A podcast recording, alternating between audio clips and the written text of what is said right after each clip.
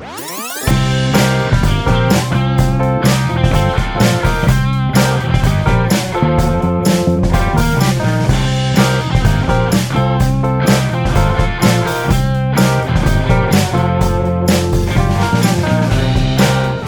my name is Chris Gordon and I work as the events manager at Readings. It's wonderful to be here today with you, Mr. Alain de.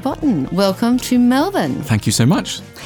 Uh, now, a little bit of information about you. Alain, you may have heard this before that you live in London, that you're a writer of books that have been described as a philosophy of everyday life, that your first book, Essays in Love, was published when you were 23 years old two, three years ago, uh, that you have written on love, travel, sex, architecture, and literature. Your books have been bestsellers in over 30 countries. Uh, that you started and help run a school in London called the School of Life, dedicated to a new vision of education. Melbourne also is home to a branch of the School of Life. Uh, Alain, you won't know this, but you and I are the same age uh, I have achieved not as much as you, dear sir. but today we are not going to be talking about me. We are going to be talking about you and your latest work, the the course of love. And I nearly said the Curse of Love, and that is because I have read this book a couple of times over. It is the story of Rabih and Kirsten who fall in love, they get married, they have children, they fight, he has an affair. Society, you say, tells us that's the end of the story, but in fact, it is only the beginning. Now, many readers are saying that this is the sequel to Essays in Love, which you wrote 24 years ago. I'm sorry, I know those age as well. Uh, what do you think about that? Does that seem like a lifetime ago when you wrote that book? Um, it was a while ago, but I always wanted to return to the novel and return to the love story. Um, it seems to me that the way that we love is so influenced by the stories we read. And yeah. it's so possible to feel ashamed, lonely, um, paranoid, because many of the things that go on in our love lives don't get mentioned in fiction enough. And I remember giving this book to my editor, and he went, "Ooh, you know, sometimes you you cut quite close to the bone here. You know, it gets quite dark here." And I said, "Yeah, but." Does it feel true? And he went, Yeah, it's like my own marriage. And I said, Oh, well, in that case, that's fine. I'm reassured. So long as you it's didn't like. ask for any details at that point, though. no. But, you know, I, I think that many of us lie in bed with our partners um, I'm going to keep this respectable, mm. and and and we wonder, is this normal? Like, is what I'm going through normal? And how we decide on the answer really depends often on what society, and by that I really mean culture, and by that I really mean novels and films, is telling us is is normal. And I, I guess I wanted to write a novel because I think many novels about love are bad. And what I mean by bad is not that they're not charming or beautifully written or got wonderful characters. I literally mean bad in the sense that they don't necessarily reflect the reality of what love is actually like, long term relationships long-term. that most of us are going to have. Because certainly in the book, you do make a very clear distinction, don't you, early on about the difference between romantic love and the love that we are going to have day in, day out as we text one another, pick up the milk on your way home. Yes. I mean, look, romantic love is a problem. And yeah. it is, in a way, the target of this book. Yeah. Because I think that if we're to make long term relationships work, we will have to back out of many of the romantic enthusiasms that got us into them in the first place. Yeah. I think romanticism let, let me give you an example for why romanticism is problematic. Romanticism tells us that when you love someone, you love everything about them. You accept everything about them. Their whole soul is pure and perfect. And then, of course, when you get together with someone, you start to realize that there are a few things you're going to have to mention. Maybe they make a slightly odd slurping sound when they drink a hot drink, or they leave the remote control in an odd place, etc. And so you want to point things out. And because romanticism tells us that teaching someone something is patronizing and is a betrayal of love, um, many arguments are really failed attempts by two people to teach one another things, but but they descend into bitterness and recrimination because the teaching is so badly done. So rather than taking it calmly and going, there is something I would like to point out, you just you know you're panicked, and the reason you're panicked as a so-called teacher is that you you think you know, I've married an idiot, or, you know, my life is ruined because I've got to spend the next 50 years with someone who just doesn't get it. And this makes you so scared that you yeah. start, you know, belittling and humiliating. And of course, by the time you do that, no one learns anything because, you know, if you've been made to feel small by your partner, you hate them and you're not going to. Well, certainly that listen. is the end of romantic love right there, isn't it? Yeah. I mean, but, but it's not necessarily the end of love, no, you see. And I, and I, and, sort of basic premise of the book is that love is a skill. It's not just an enthusiasm, a feeling. Mm. It is a skill that needs to be learned like anything else. And it can be. And there are various things you can do to make your, you know, it's really the story of how two people go from being romantics to being mature. And that sounds kind of weird, but that's that's what it is. It's the story of people, two people who learn how to love. And we think we know how to love, but we don't necessarily. You know, when I was reading the book for the very first time, I started to hear your voice in the book as almost like the David Attenborough of relationships. I could sort of imagine you standing on the side of a kitchen saying things like, and here is the elusive moment of spontaneous love emerging from the bushes. Don't look into the couple's eyes.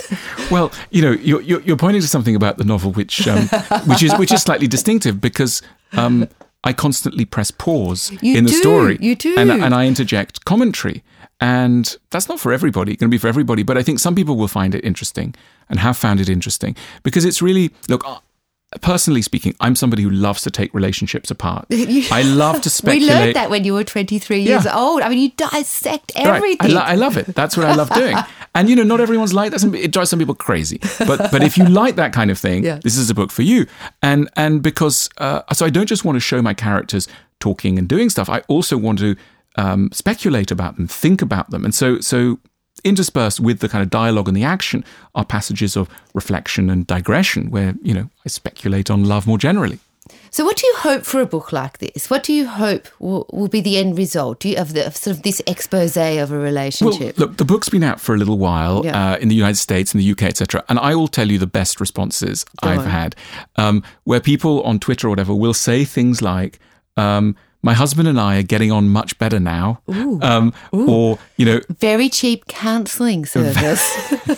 um, you know, you say that with a, a tinge of humour, um, and why not? Um, but, but look, uh, uh, you know, most couples have real difficulties. It is mostly hell trying to keep a relationship going.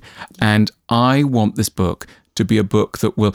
It's funny. There was a review in one of the papers in the UK that said um, this book has persuaded me to be a little nicer to my partner for a while. Yeah. And I thought, wow, that's nice. That's a result. and because a lot of the book is is about saying we have to have a bit more compassion for how crazy we all are. We a are little bit more all, patience, I thought. Yeah, we're yeah. all we're all really demented creatures. Mm. None of us have emerged into adult life as speak remotely. For yourself, I do. I do. but you know, we're all we're only just holding it together, it's and true. we need to go easy on each other. It's true. And in love, you know, one of the things I point out in the book is how generous people are to children. Uh, parents to, the, yeah. to, to their children. You know, if children misbehave, you really search for attenuating circumstances. You know, maybe they're tired or they've got a sore gum or whatever it is. Yeah. But when it comes to dealing with an adult, my goodness, we're tough. We're like, why are you trying to ruin my life? You know, you're bringing me down, etc.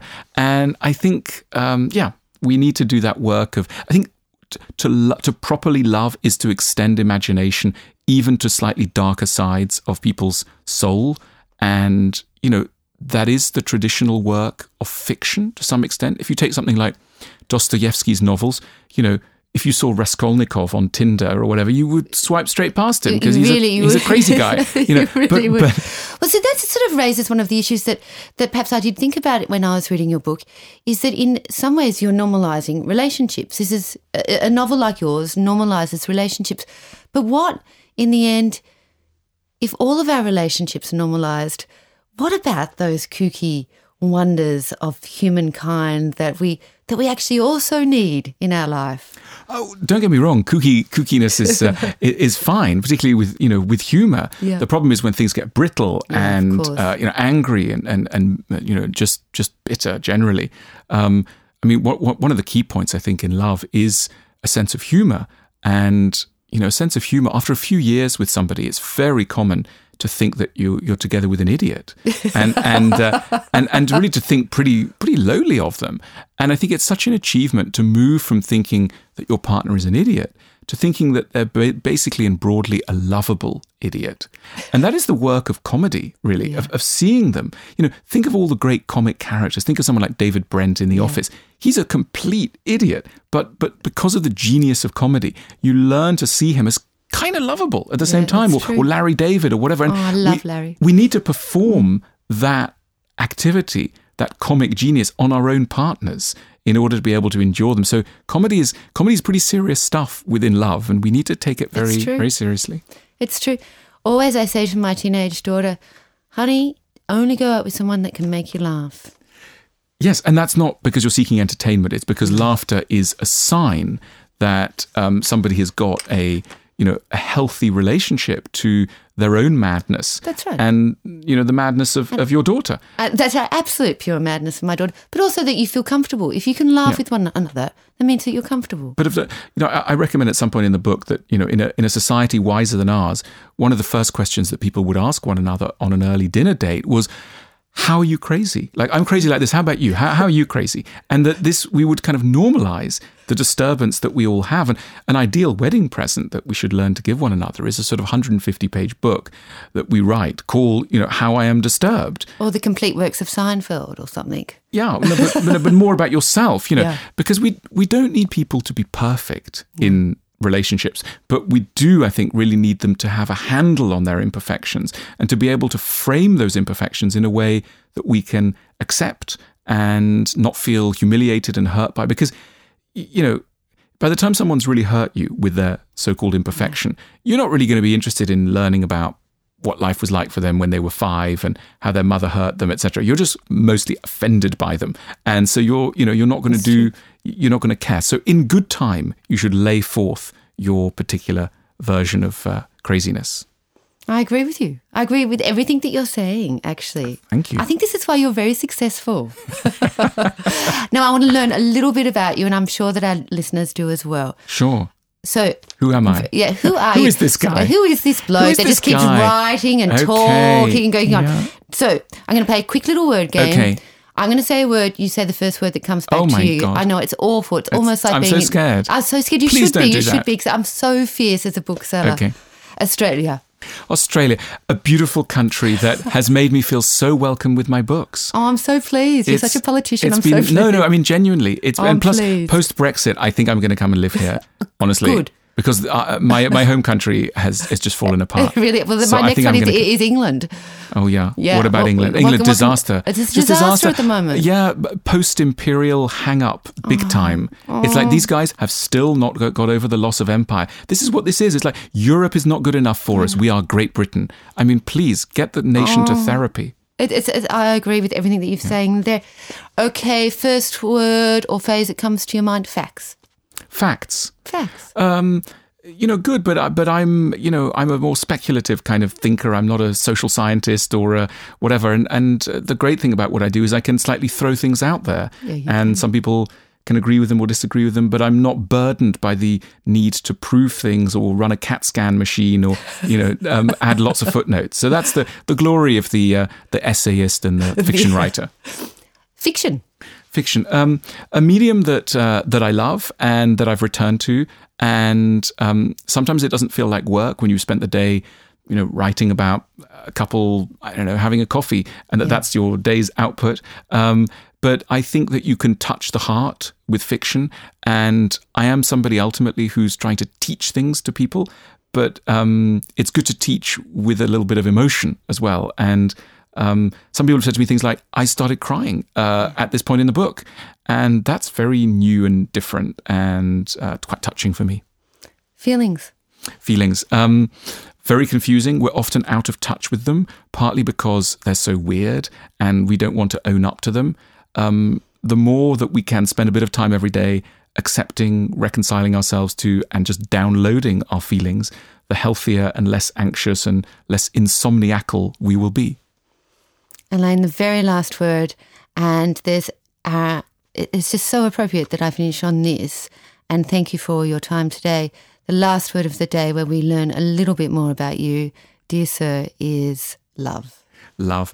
Um, love is the process of trying to understand another human being and trying to make yourself understood uh, by another human. It's um, amazingly fraught and difficult. No wonder we keep talking about it because it gives us such trouble, but it is always, in the end, worth it.